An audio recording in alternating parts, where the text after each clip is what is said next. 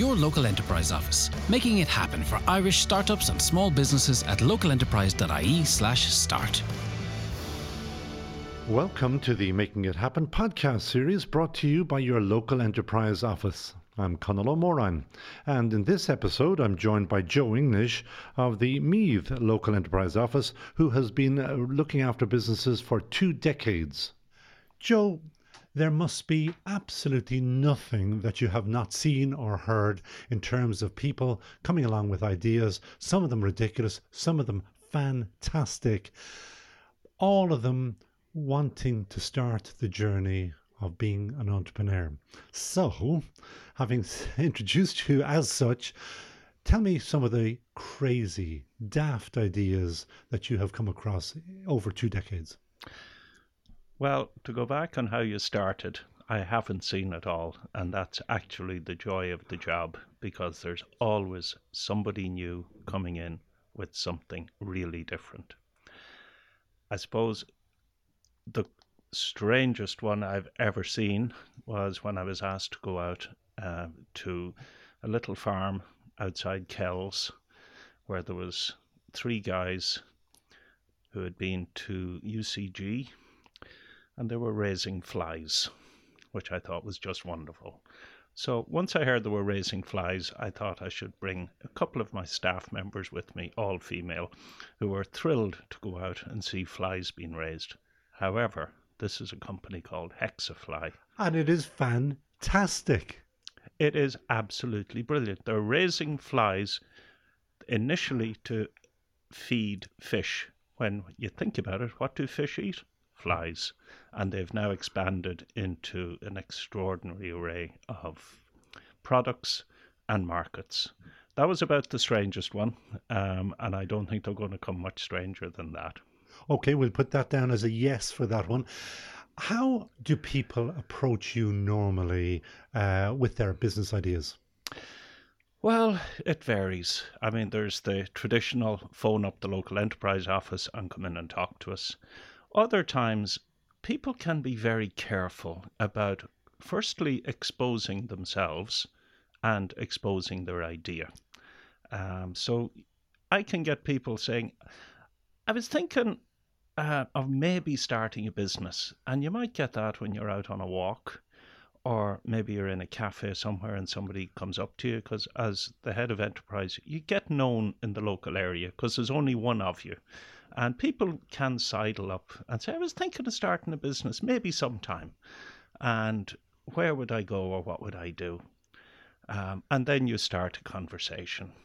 Of course, there's a couple of things you get in those conversations, and one of them is, but I can't tell anyone, and don't you dare tell anyone. Now, I have to tell them that, you know, that I'm not allowed to speak and that they can sue me if I start flogging their idea around the world. But then also I tell them, if you don't tell anyone about your business, nobody will know about you. And that comes as quite a surprise to them, because you'll find a lot of people, because they know about the business and because their mother and father think it's a great idea, that everyone thinks it should think it's a great idea. And isn't there the other issue with that is that they think that they're onto something unique, but in fact, you probably have to dispel some of those ideas sometimes and say, you know what, I've seen it before. Or by looking through a little bit of a Google search, you might see, oh, somebody's done it bigger or better before. Yeah. Curb your enthusiasm a little bit. A question, somebody comes in and say, nobody has ever done this before. And the first question I ask them is, did you ever think about why they didn't do it before? Good question. And with that is either nobody has thought of it, which is great, or B, people have thought of it and once they looked into it, nah, there's not going to be a market, or there is going to be a market, but you're not going to make money on it. So I try to bring people down to reality, to start talking dollars and cents with them. And the questions I start with, people think about business plans and that they're real complex and that they're about 4 inches thick. Business plans can be dead simple. What are you going to make, or what service are you going to provide? Who is going to buy it from you? What are they going to pay you? And how can you make money on it? And if you can answer those questions, you're well on the way. You have, as I mentioned earlier, been in the this area, this sector, for almost 2 decades. And I also probably have touched on it for a pretty long time. A constant refrain is, there is too much paperwork. Now, during this series, I've told people, paperwork is there for a reason, because it is public money that you're trying to access, or public funded advice. So therefore, fill out the forms. There is a reluctance frequently about filling out forms. There is. And people think that you should be able to just get money and give it out because it's a great idea. And that would be lovely. However, we have tried to make it as simple as possible. Our application form is actually a foreshortened business plan. So to come to us looking for funding, you need to fill out our form, but that is your business plan. If you go to other organisations looking for funding, they're going to insist on a fully fledged business plan, which can take a lot of time, effort and money to put together.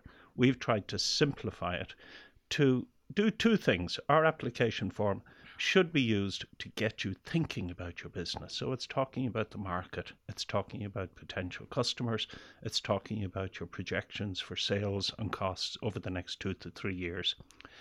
And let's face it, if you're not doing that, you shouldn't really be contemplating business. So we've tried to take as much of the nonsense, the crap out of it as possible, but it's the basics that you need to run your business. And we can then use that as a discussion point with you on what supports might be appropriate for your business. And that is a perfect opportunity to ask about the supports. What are the main supports that the Leo office can give? Okay. 95% of the people walking through my door, the first question they have is, can I get a grant? And they're focused entirely on finance. And that's really, that's understandable.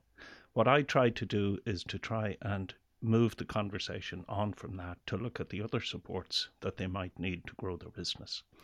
For instance, an awful lot of our funding goes towards providing one-to-one mentoring services for companies. One-to-one mentoring is a fancy way of saying we get an expert in to work with you on a specific part of your business. So we put a lot of effort into that. We do some formal training, less than we used to. Let me just cut across you there, because I am such a fan of the mentoring side of what you do. Just explain, if I came in with the better mousetrap or the better bucket or the better spade, you guys can actually find an expert who will talk to me about why or how or where to make that better bucket. Yeah. So you come in with your better mousetrap. There's a couple of things you're going to have to do with your better mousetrap. One, you're going to have to either manufacture it yourself or have it manufactured, and that's a decision you need to make. And you may not have the experience to make an informed decision there. So we have people who have a lot of experience in manufacturing and in supply chains who would sit down and go through what is going to be logical for your business. And we don't have a set expectation, whether you manufacture it or have it manufactured for you. It should be what's right for your business. And that's what we use our mentors for. Others would be for how do I market this? How do I get my mousetrap out there? And we have people who are experts in that area. We have experts in finance and so forth. And so it wouldn't matter if I was in the dairy industry or in kids' playground toys, you can find me a mentor. Absolutely. And what do you get from them for that? For that, you get a number of sessions with them. It's short and sharp. I mean, this is not going to go on for years. So you're going to get somebody to come in and spend maybe 3 or 4 afternoons with you to work on this particular aspect of your business. It's not going to try and solve all your problems, but we're going to focus on individual problems that you're facing that you need to resolve. And we'll be very focused on that. And we'll spend a few sessions making suggestions, pointing out the literature, pointing out some good examples, and then working with you to come up with the correct solution for your business. And that's the beauty of mentoring. It's one-to-one. It's your business. It's your issue. And those also coming into you from day one, probably somewhere in their heads might just worry that you're expecting them to become the next Samsung or the next Kerry Food, or that you have to have massive ambition. No, you can park all that at the door. We don't have expectations. You walk in, you have an idea, and we're there to help you. Think about your idea and hopefully get it up and running. And also, maybe to knock it out of your head because it's not going to be financially viable. We have feasibility studies where we can give you funding to test out your idea. And a good result from a feasibility study is you think, yeah, that's great, and it's going to fly. Another good result is that ain't going to work. And maybe we can save you a lot of time, effort, and money by finding out early that that particular product won't work. And another little gem that the Leo has is that you will co-invest or pay half of the costs to get people to overseas markets to sniff around at trade shows and stuff like that? Yeah, they're called TAME grants, technical assistance for micro enterprises, but I think TAME is handier. But that is really, it's a small enough amount of money, but it's us co-funding you to go out and have a look at potential export markets. Very easy to apply for. I think it's a one-pager that you need to do, and you need to tell us what you're going to do. And if it falls, if it makes sense for your business, we'll support it. And certainly people that I know who have availed of that found it tremendously useful, because you are now mooching with the big boys, and obviously at an early stage, normally you might not be able to afford that. Yeah, and it's a scary thing to do, but also very good. Yeah, but it's also quite nice if you're a small company and you go out, oh yeah, I'm being funded by my government to do this. It gives you a certain cachet and maybe just gets you in the door a little bit quicker. And there is a term that you're very familiar with, is a lifestyle business. If I wanted to set up a lifestyle business where I want to be self-employed and maybe at maximum employ one or two people, that's fine by you? It is. You're not our primary candidate, but if you're going to be adding value and you have the potential to employ people, yes, we're interested in talking to you. Basically, we're interested in talking to anybody who wants to set up a business. They come in to us, chat to us, and we can signpost at a minimum on what they to develop their business. Joe English of Leo Meath, thank you very much for joining us. Thank you, Conor. This podcast was produced by Team SBS Podcasts on behalf of the local Enterprise offices. It was recorded at Collaborative Studios, Dublin. Making it happen with expert advice, mentoring, training and funding supports. The local Enterprise offices are supported by Enterprise Ireland, local authorities and the Government of Ireland.